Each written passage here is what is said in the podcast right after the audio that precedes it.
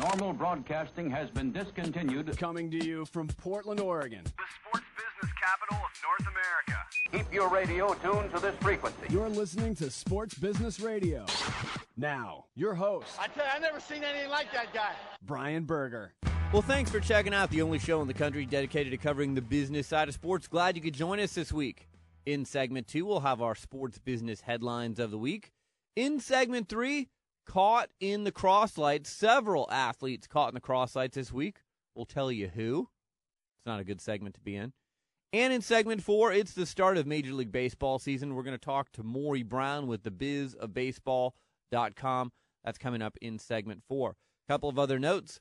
Visit my sports business blog or download the SBR podcast on demand at sportsbusinessradio.com. Become our Facebook friend and follow me via Twitter. Just visit my blog at sportsbusinessradio.com. You can link to the Sports Business Radio Facebook and Twitter pages. My handle on Twitter at SB Radio.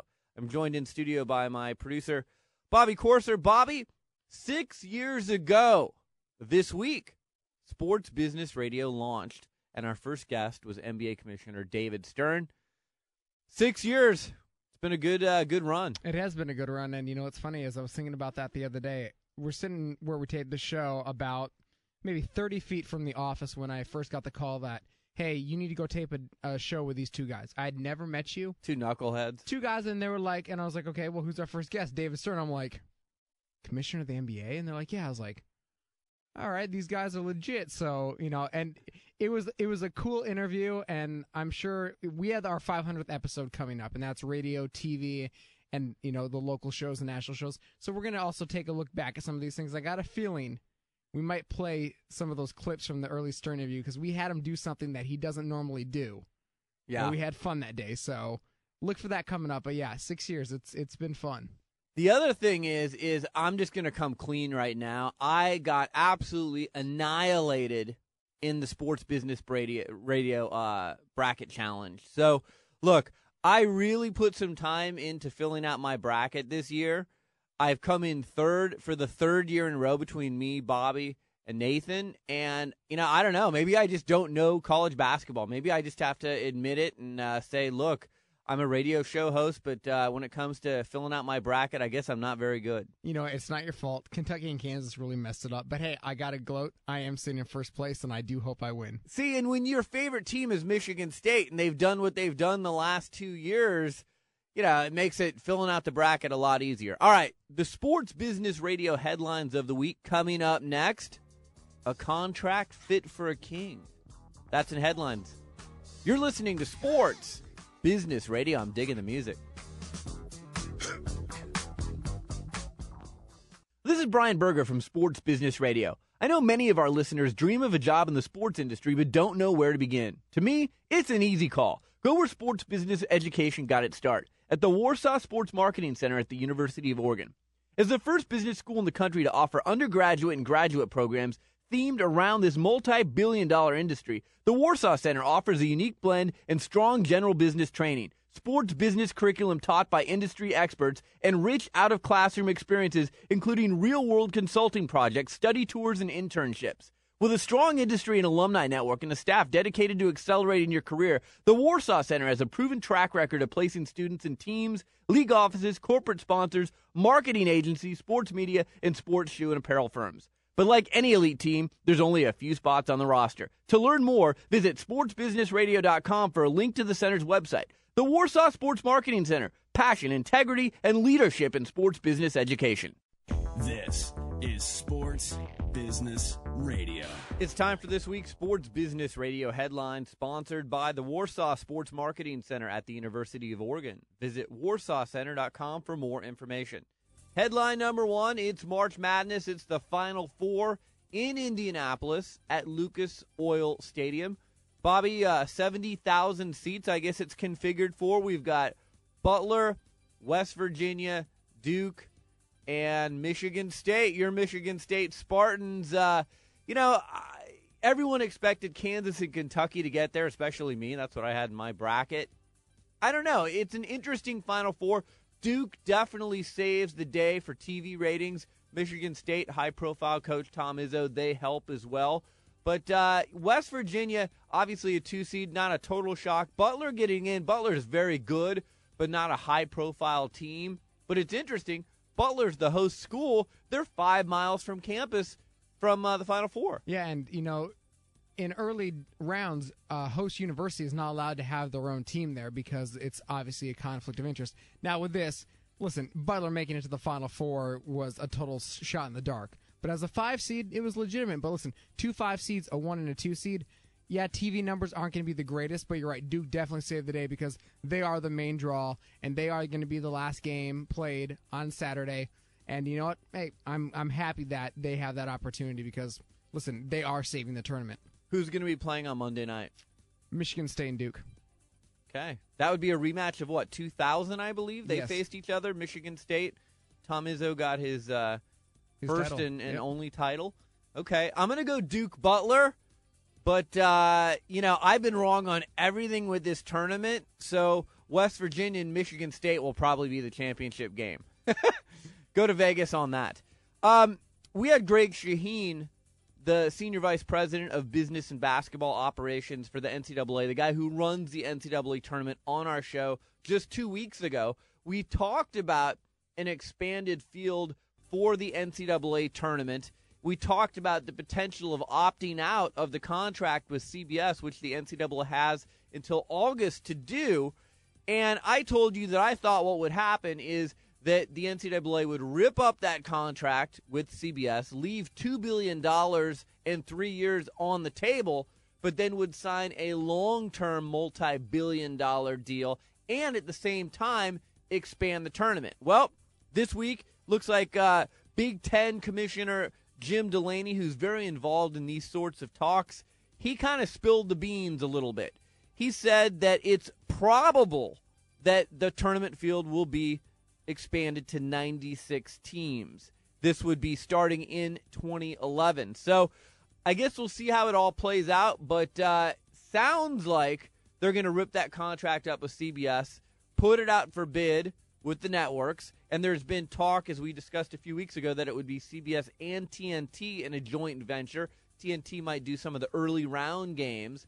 They would uh, also share the cost because it's going to be even more expensive, obviously, for a 96 team tournament. But look, this is all about the NCAA seeing the ability to make more money with more games with a 96 team field instead of 65. And it looks like they're going to do it. It's not only going to become March Madness, it's going to become Spring Madness because it's going to take most of March and most of April to run the tournament. But, you know, it's a gamble. You're leaving behind a lot of money on the table in hopes that you have enough sponsorship and enough corporate dollars to drive that in order to expand the field. Because if you don't, it could be ugly. But maybe the economy's in a good enough spot now where they feel comfortable. Yeah, it's definitely. I mean, look, in this economy, if you said, hey, leave $2 billion on the table, most people would go, what? But it's the NCAA March Madness. I get why the NCAA will do it. Um, frankly, I'd rather see them fix the BCS than the tournament because the tournament didn't really need fixing. I like the way it's been with the 65 team field, but hey, what do I know? Our next headline Cavaliers forward LeBron James has reached a new long term sponsorship deal with Nike that's going to keep Nike and James together for at least the next seven years. This, according to Brian Windhorst of the Cleveland Plain Dealer. Now, James's original deal was seven years, $93 million. It was signed in 2003 when he was a rookie. We all remember uh, Adidas and Reebok and Nike and everyone stalking James since the time he was in eighth grade. Nike entered the game late, but got LeBron to sign that lucrative deal. It's been a pretty good marriage. LeBron's shoes haven't sold as well as Kobe's shoes and some others, but people expect that if LeBron starts winning some championships, he'll start selling more shoes. The other thing that's interesting, and this is why you know I think LeBron's going back to Cleveland, a because he can make thirty million dollars more from the Cavs than he can from anywhere else, but also the Cavaliers are going to be uh, owned by a Chinese corporation and Dan Gilbert. So LeBron's going to be able to sell even more shoes in China with this ownership group that's coming on board with the Cavs. I don't think LeBron's going to New York.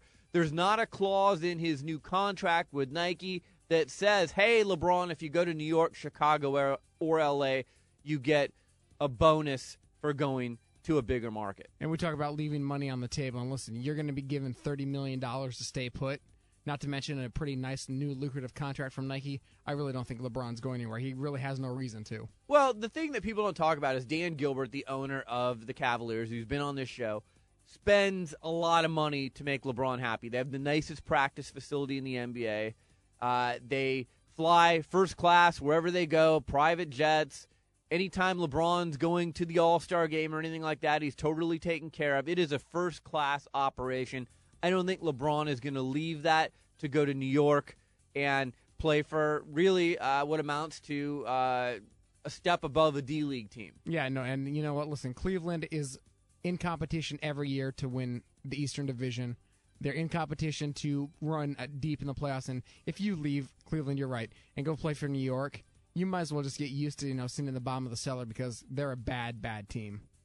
Our next headline the Phoenix Suns announced this week they're going to play the Dallas Mavericks in an outdoor preseason game on October 9th in Indian Wells, California. TNT is going to carry the game. Tickets go on sale soon. You can get them for as cheap as $10. It's going to mark the third consecutive year the team has hosted an outdoor preseason game at the 15,600 seat Indian Wells Tennis Garden. What's that about? It's about some of the minority owners of the Suns live in Indian Wells. They thought a few years ago it'd be cool to have a game outside. It's kind of a novelty, and uh, that's why they're doing that game. Our last headline of the week I like this one. Miami Dolphins owner Stephen Ross. He's the guy who's brought in all these minority investors, superstars, from Gloria Estefan to the Williams sisters to Tiger Woods. Well, he purchased Kangaroo TV in December. He's offering to give $5,000 of the units to each of the NFL's 31 other teams or 155,000 devices. In return, the teams would promote and market the devices for sale to their fans. Now, Kangaroo, which is being renamed Game Day Vision, makes devices that show replays, other games, and offers fantasy stats to use at sporting events. It also shows the NFL's Red Zone channel. Why is this a good idea, Bobby? I think it's a great idea because it's becoming more and more difficult to get the average fan off the couch where they've got all the technology in front of them to go to the stadium.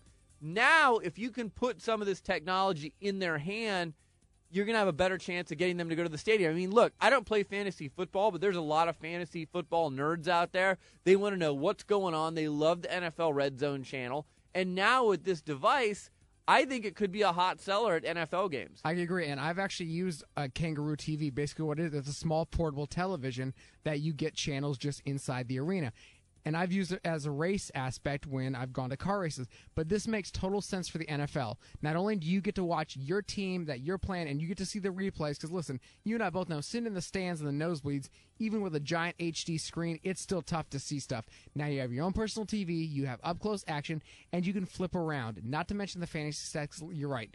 We all play fantasy football, and if you have that information in real time, it just puts you a step ahead of your your competition, and I think it's a great idea. Well, and everyone, this is where the game experience is going. You're going to see arenas and stadiums outfitted more and more with technology to uh, enhance the fans' experience when they attend a live game, because that's what you're competing with with HDTV, with NFL Red Zone channels, and everything else that's out there. All right, coming up next, we've got some people that are caught in the crosslights. And then after that, Maury Brown from the bizofbaseball.com will join us to preview the upcoming Major League Baseball season. You're listening to Sports Business Radio. I'll be right back.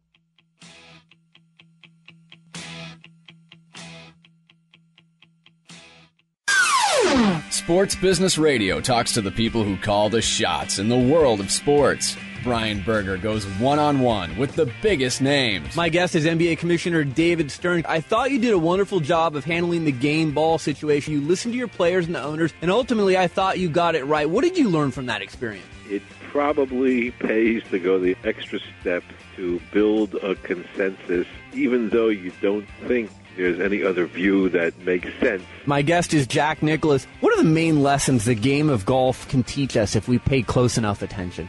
You develop relationships with people. I think you play 18 holes of golf with somebody, you get to know them pretty well. We're joined by Bill Hancock. He's the executive director of the BCS. What we want is for the best two teams to play in the championship game. Beyond that, I'm not sure it's really fair to say what's good for the BCS or what's or what's bad for the BCS. Follow us at sportsbusinessradio.com and on Twitter at SB Radio.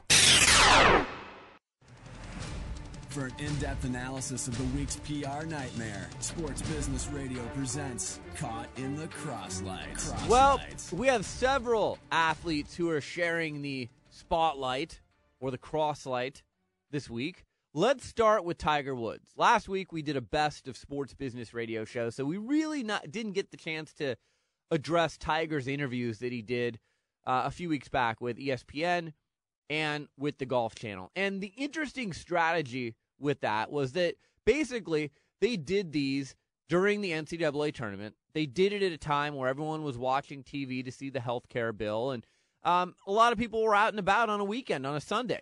There was no forewarning of the fact that Tiger was going to be doing his first interviews. Tiger set ground rules. You can only do five minutes, no more than that. And, uh, you know, he's, I guess, agreed to answer questions, but, you know, lots of rules and regulations. Well, guess what? The Masters is coming up this week, and there's more rules and regulations, as we've been telling you for the last few weeks, there would be when he goes to Augusta. On Monday, Tiger Woods is going to give his first press conference at Augusta National Golf Course. And as we've told you, only uh, sports and news media outlets will be admitted into the tournament. So you won't see TMZ, you won't see Entertainment Tonight, you won't see non sports and non news outlets that are allowed in to cover the press conference or the tournament when it takes place next week at Augusta. Augusta National has set their rules for airing the Tiger Woods press conference, and here they are. Basically, Tiger Woods' Monday press conference at the Masters can be used free of charge, but there are limits on the use after the live broadcast to 48 hours after the press conference. So, 48 hours after the press conference, if you're airing footage of the Tiger Woods press conference and you don't have the written permission of Augusta National, you can probably expect to be sued. You can probably expect to get a nasty letter, and you're going to probably find yourself in some hot water. Um, Bobby, the other thing that they're doing is they're limiting the clips that can be shown to three minutes. So, Golf Channel, ESPN News, anyone else that's out there can't just say, okay, we're going to rebroadcast Tiger Woods' press conference in its entirety if you missed it. You can only show three minutes within 48 hours after Monday's press conference, and then it goes bye bye. It sounds a lot like the early agreement with the Olympics and NBC Sports. It really does, where they where they control the amount of stuff that ESPN and those guys could play, and ESPN and those guys have kind of gotten around it by you show still photos. But you're right. Augusta has the right to make the rule on this. It is their course. It is their tournament. It is technically their press conference with Tiger. But listen, I think most people will tune in to see it live first. And then, you know, the editors and everybody will pick the juiciest sound bites, the stuff that people really want to know the answer to. Yeah, and it'll be interesting to see what kind of an afterlife that press conference has on the internet. And again, you know, is someone out there going to put, okay, here's a three minute clip. I'm going to put it right next to this three minute clip, and then basically, you know, just run them side by side so they can uh, fulfill however many minutes Tiger winds up speaking. It'll be interesting to see Tiger answer questions. Uh, we know that Ari Fleischer is not working with Tiger anymore. So it's going to be interesting. I mean, you know, 43 million people tuned in to watch Tiger win his first Masters in 1997. And I have said that I think 50 million people will tune in to watch this. I think it'll be the most watched golf tournament that we've seen that CBS has had with Augusta National. There's a lot of casual fans that are going to tune in to watch this tournament because it's a compelling story. They want to see, okay, how does this turn out? I don't know that Augusta is going to tell us a true story because it's really an insulated bubble, as we've discussed on the show.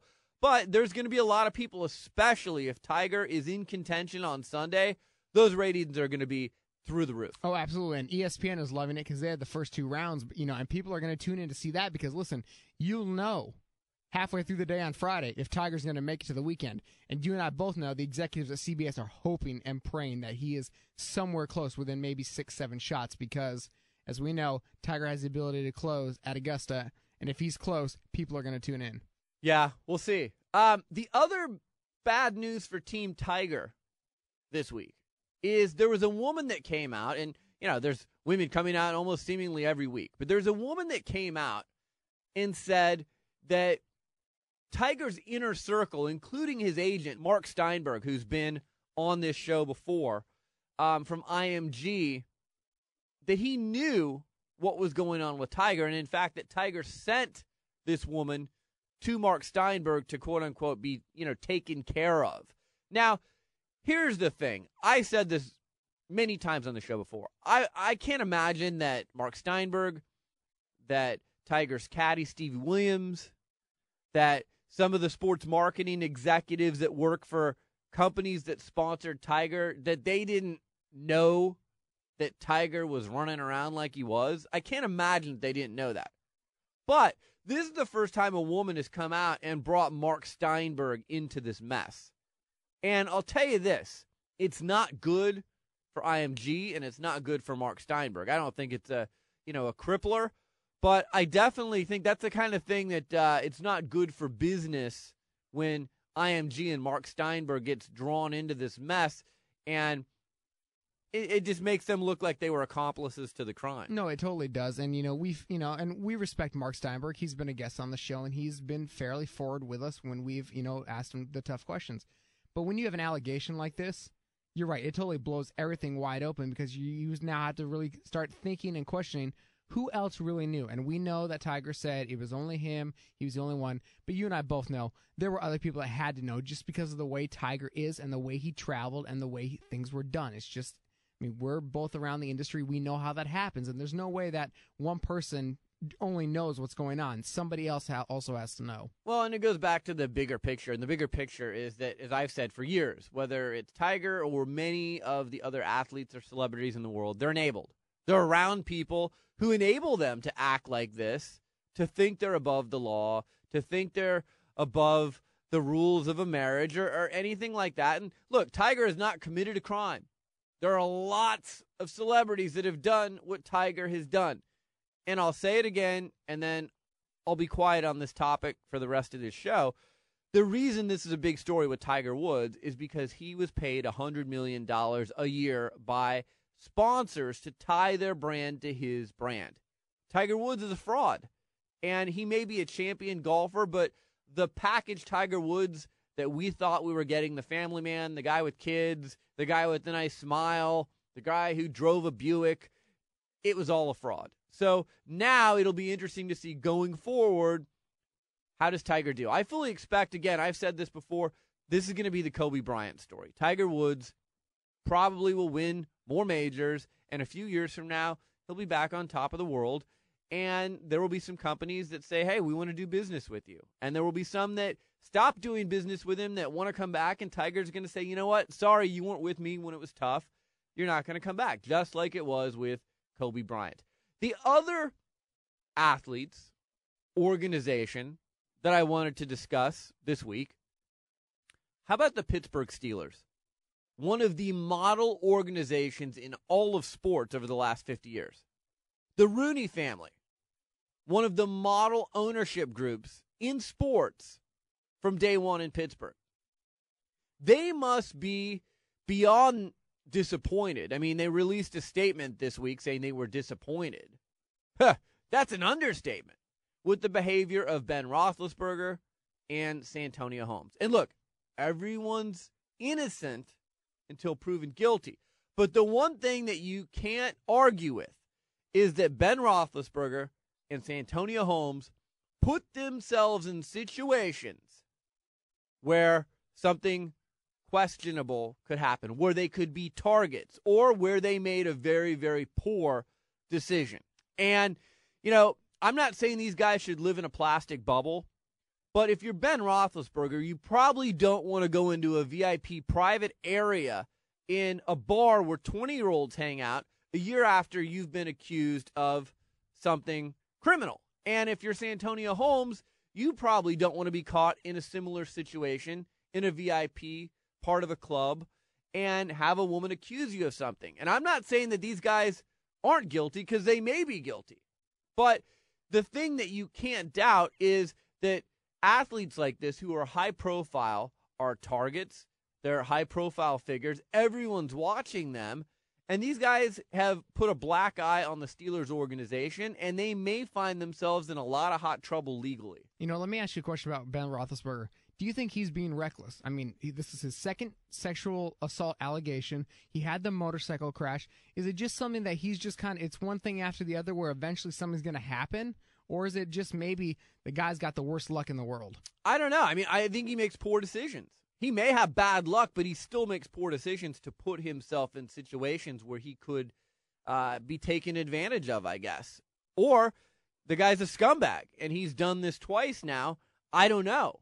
Or maybe he's it, done it one out of two times. I don't know. I'm not in on the investigation. All I know is if I had been accused of what he had been accused of the first time, I probably wouldn't have been in a bar in Georgia with a bunch of 20 year olds around or left myself in a he said, she said type of a situation where it's my word against someone else's word. Because with the track record that he has, he's probably not going to win that battle. Or if he does win that battle, it's going to cost him a heck of a lot of money, which it's costing him right now to win that battle. And there's always going to be people scratching their head saying, hmm, where there's smoke, there's fire. You know, is this guy a scumbag? So, you know, I don't know. It's going to be interesting to see how the league deals with this. And uh, those are our guys that are caught in the crosslights this week. I'm sure we'll have someone else next week. All right, coming up next, Maury Brown from the bizofbaseball.com. The Major League Baseball season is getting underway this week. I'm very excited. I always love the first few weeks of the baseball season. And uh, we'll discuss that. Lots of business in baseball this year. You're listening to Sports Business Radio. I'll be right back.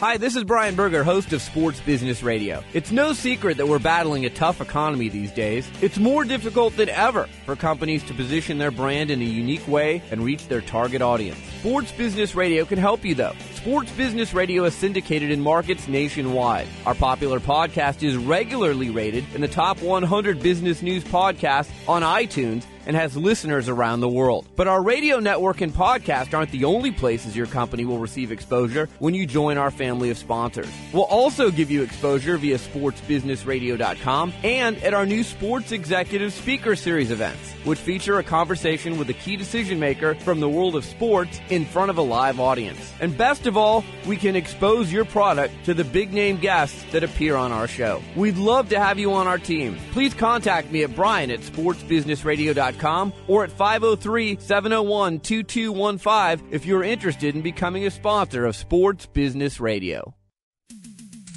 Back to Sports Business Radio with Brian Berger. Well, baseball season is upon us, and Maury Brown from the bizofbaseball.com joins us regularly, and we wanted to have him on as the baseball season gets ready to get underway. Maury, thanks for joining us. How you been? Hey, I'm doing well, Brian. Thanks for having me. So, you know, we've had the off season. Lots of teams have helped themselves. Some haven't done anything. Uh, give me your top two or three storylines headed into this baseball season. Well, I think probably the biggest storyline um, to watch right now might be the, the Seattle Mariners. I mean, they did an awful lot of movement um, in the offseason. They picked up Cliff Lee. Now Cliff Lee's you know dealing with a couple of minor injuries here. Um, he's had a groin injury that looks like uh, he's been able to throw off to the side um, without any discomfort.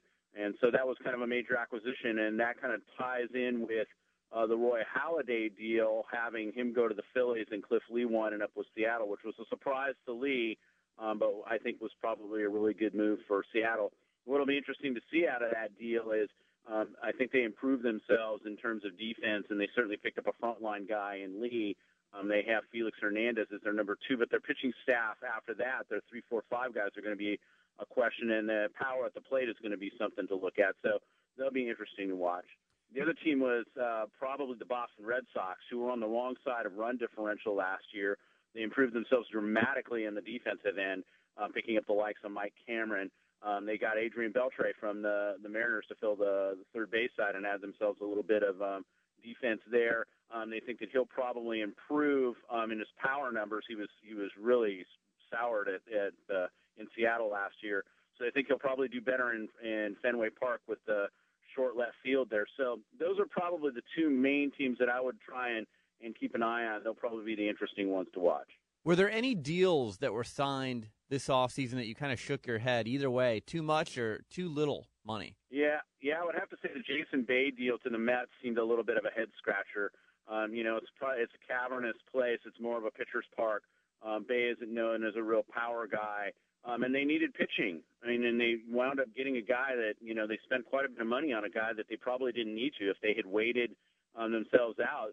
Um, what we've seen in these free agent cycles is that um, the further away that you move from the winter meetings, the more uh, bargains are out there in the free agency sphere. So uh, I think the Mets overpaid for Bay. I think they probably spent on an area that they didn't need. They needed pitching, and uh, from from the likes of Johan Santana in spring training, and he was just getting lit up in his last couple of games. So it's going to be really interesting to see how they do. Um, I have the Mets moving down um, in power rankings right out of the gate, and they not recover from it.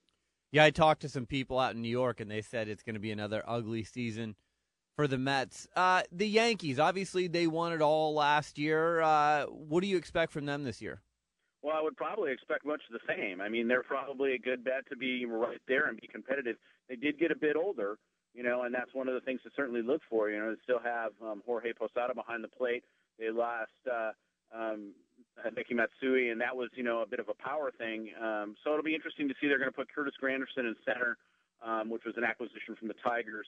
So I mean, they're always interesting to watch. You know, whether Andy Pettitte will continue to dip from you know the, the fountain of youth is going to always be a question. Um, so you know, I mean, they they looked pretty solid last year, and it's going to be one of those things to watch. They're always the team to watch.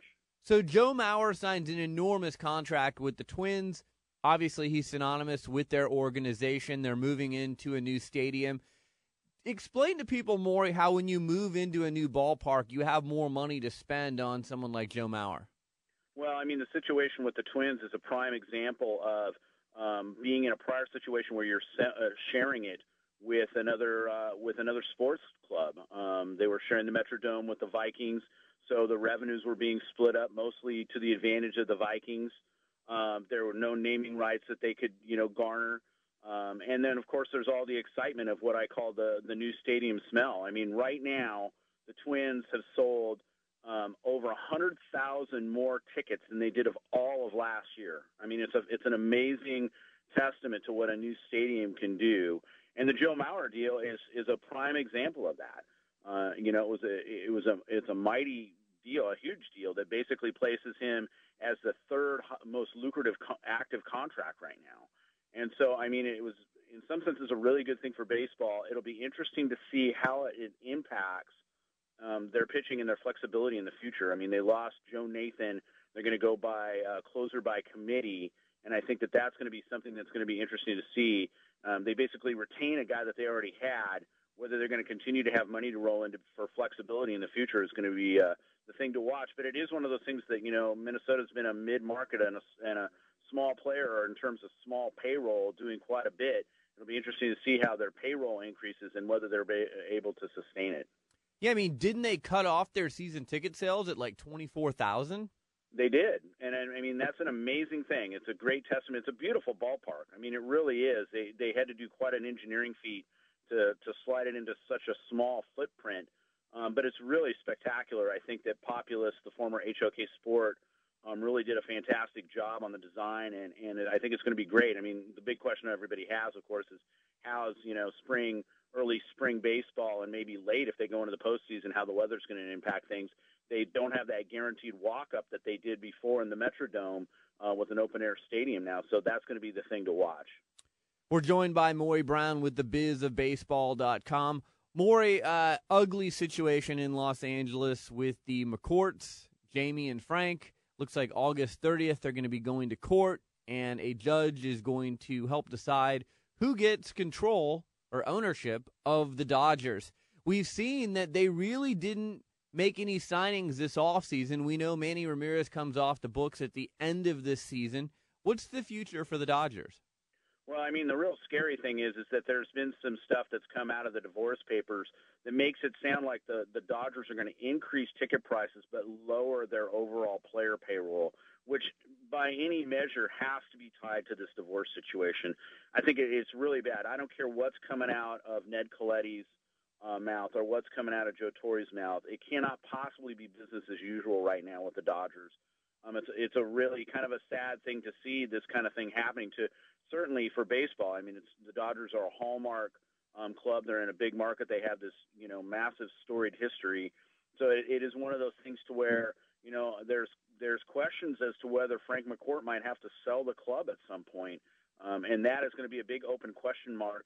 Um, the divorce proceedings are supposed to take about 11 days to take care of, um, but I think at the end of the day, you know, it is one of those things that nobody comes out a winner, especially the fans. Well, we saw the Padres before. Uh, they went through something similar about a year ago, and they had to sell the team because uh, the couple that owned that team couldn't afford you know, neither one of them could afford to buy the other one out. So isn't that what it comes down to? Is uh, unless Frank can buy Jamie out, he's going to probably have to sell the team. Well, there may or may not be. I mean, there's properties in in in play. I mean, there was basically a signed deal that had. Um, this is what Frank is saying that Jamie will control a bunch of properties that they have, and that Frank would control the club. At least that's the direction that Frank is taking. Um, I'm sure Jamie thinks quite differently about it this, you know, California is a community property state. So I mean, this this is what happened with the Moore family or with the Moores in uh, with the Padres, and now you have Jeff Moorad, who just this past week took over 51% control of the club. So it is one of those things. I mean, it was horrible for for John Moores. He was extremely depressed about it and didn't want to sell. And this is what happens when you have a family ownership in California right now. The Tampa Bay Rays, they got to the World Series year before last. They've got a lot of guys, uh, most notably Carl Crawford and Carlos Pena, who could be traded at some point if they fall out of contention and could be free agents this upcoming off season. What do you see for the Rays this year? Well, I, I think that if they, you know, erase what happened at the beginning of last season, which is they came out of the gate and they were just flat. I think there was just so much expectation um, after the the great year that they had in 2008. Um, there may have been some pressure with that. I talked to Joe Maddon at the winter meetings. Um, and he really pointed to that flat start as the thing that um, was the thing that, that drove them down and they could never really rebound from. It'll be interesting to see they got Rafael Soriano now and as a pitcher. And, you know, if David Price continues to develop, I think that they should be pretty good. They could definitely, you know, rebound back. The big question mark is, you know, are they going to rebound back to the point of being able to to go after the Red Sox and the Yankees like they did in 2008? And that's always a huge open question mark. And you know, is that conversation? Is there, you know, ever going to be true competitive balance in the AL East? There's some really exciting rookies this year. Uh, obviously, Strasburg with the Nationals, Heyward in uh, Atlanta with the Braves. Talk about some of the young guys coming up this year because uh, I can't remember a year where I've seen this kind of collection of young talent. Well, I mean, you, you mentioned two of the guys, and then there's certainly Ackley with the, with the Mariners. The big question with with all these guys, with the exception of Heyward, he's going to wind up. Uh, he got a roster spot, so he'll be with the Braves. Um, Strasburg's going to start in the minor leagues, but it wouldn't surprise me um, as a, as a case of avoiding salary arbitration whether they called him up in May. If they keep him down for three weeks to a month, um, they can avoid him becoming what they call a Super Two and being four years of salary arbitration eligibility. Um, I think those are the main guys to really watch. I mean, there's a lot of excitement certainly around Strasburg. Um, I watched all of the innings that he pitched in spring training, and he was nothing short of phenomenal. He was down in the zone. He had all the velocity. He had an incredible changeup. He had all of his pitches working, and uh, his control was there. He was he was the thing that was most amazing was he was almost exclusively a groundout guy. He only had one pop fly in the entire spring training in the nine innings that he pitched, Everything else were groundouts, which is what you want out of a guy. I mean, that's how Jamie Moyer has been able to thrive, being able to throw at low low velocity. Was he, he's a ground ball guy. So if you add velocity and you're able to get down in the zone like he was, he's going to be the guy to watch. So I mean, he's the guy I've been mostly focused on, and that's been the big buzz. Um, it's whether the Nationals call him up and win. Um, I'm certainly hopeful. I really hope that they do it um, he's going to lend some excitement to a club that's beleaguered and really needs some kind of spark right now. Maury, before we let you go, April 1st was the beginning of Autism Awareness Month. This is an issue that you're very close to. Talk about what you're doing to raise awareness for autism.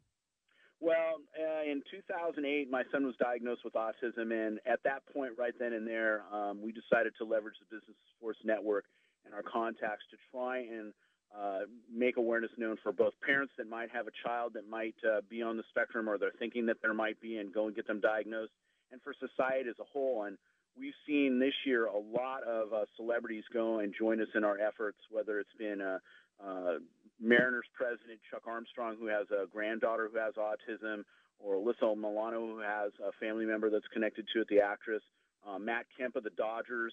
Um, there's representatives from Major League Baseball, from the commissioner's office, the NHL. Um, it's really been a fantastic thing, and we're going to be doing a lot of content that goes along with it. Most uh, notably, um, on Thursday, we ran an interview with uh, Shonda and Curt Schilling, who have a son with Asperger syndrome, which is a high functioning form of autism. It's a very insightful interview. It's really quite a different view of Curt Schilling that we've never seen before, where he's talking about being a parent from long distance and having to basically do stuff by phone and throwing this uh, this challenge in the mix of it. It's really been a, an eye-opening thing, I think, and I think a lot of fans and those that uh, you know might have kids with autism uh, would really find interesting. So, you know, we're appreciative of certainly you know Sports Business Radio and a lot of corporate sponsors that have backed this, and uh, we hope to continue this on for a long time. Anything we can do to help, uh, you just let us know, and uh, you're to be commended for your efforts. Uh, how can people follow you on Twitter? I know you're a prolific tweeter. They can find me at Bizball Maury. That's B I Z B A L L M A U R Y on Twitter. And uh, yes, I'm I'm prolific about it. It's one of those great things for media. Yes, thank you, Maury, so much. Always good to catch up. We'll talk to you soon. Brian, take care. Thanks so much. You're listening to Sports Business Radio. I'll be right back.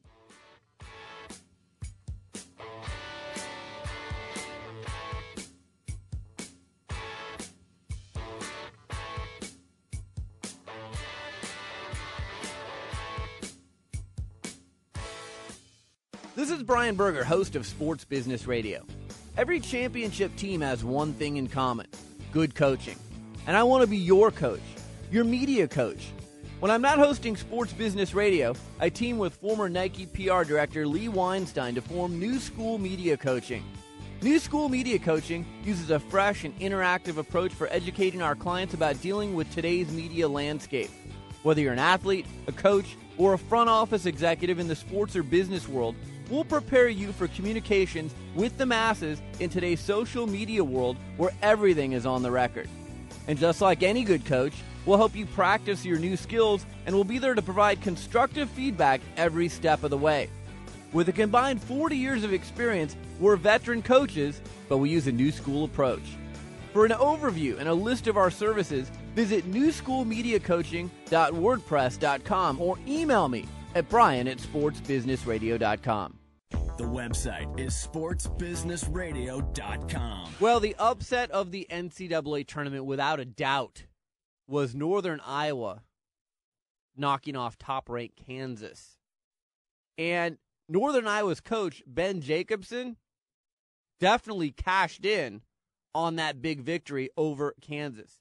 He signed a 10 year deal, and the deal guarantees the coach $450,000 a year with annual increases of $25,000 through the length of the contract. His former deal was worth about $289,000 a year and ran through 2016. First of all, when I hear these numbers, Bobby, I mean, it's a lot of money to you and me, but for coaches, this is chump change. The guy was making 289 and now, you know, sure he's getting a nice hefty raise, but even at 450, you compare that to Roy Williams, Mike Krzyzewski, uh, John Calipari, guys like that, you're not even in the same universe. No, and there are some assistants that are making more than that routinely at some of the bigger programs. But hey, listen, good for him. The guy gets a hefty pay raise. I'm sure he gets a new car, probably a new house, and life is good on the campus of the University of Northern Iowa. Well, and Jacobson has won the Missouri Valley Conference Coach of the Year award the last two seasons. You know, I loved watching them. I loved uh, how they beat Kansas, having Ali pull up and uh, shoot a three there. I went to Loyola Marymount. It totally reminded me of Jeff Fryer coming down on like a one on three and just saying, "Yep, I'm going to take the three. And that's what that kid did and showed a lot of guts. But uh, to me, they were the, the story of the tournament. Butler, obviously, big story, but uh, no one, nobody had Northern Iowa beating Kansas unless you go to Northern Iowa and you know you were just rooting for your team. So uh, it'll be interesting to see how the tourney turns out. We'll have the winner of the Sports Business Radio Bracket Challenge announced on our show next week. It could be you, Bobby. It could be. If Michigan State wins, I think if Duke wins, uh, our friend David Marsh from the Nines Hotel here in Portland, uh, he's probably going to walk away with the uh, big prize. But we'll see. It's not going to be me. I can guarantee everyone of that. All right, lots of thank yous on our show this week. Nathan Roach, Bobby Corser, Josh Blank, Darren Peck, Ron Barr, James Harris, Doug Zanger, and Brian Griggs. Our sponsors, the Warsaw Sports Marketing Center at the University of Oregon and New School Media Coaching. A podcast reminder you can catch our show on demand via podcast every week. Just go to sportsbusinessradio.com, click on the podcast page. You can find us on iTunes. Type in Sports Business Radio under the podcast section. We'll come up and you can subscribe to us there. Enjoy your Easter, and we'll talk to you next week. You've been listening to Sports Business Radio.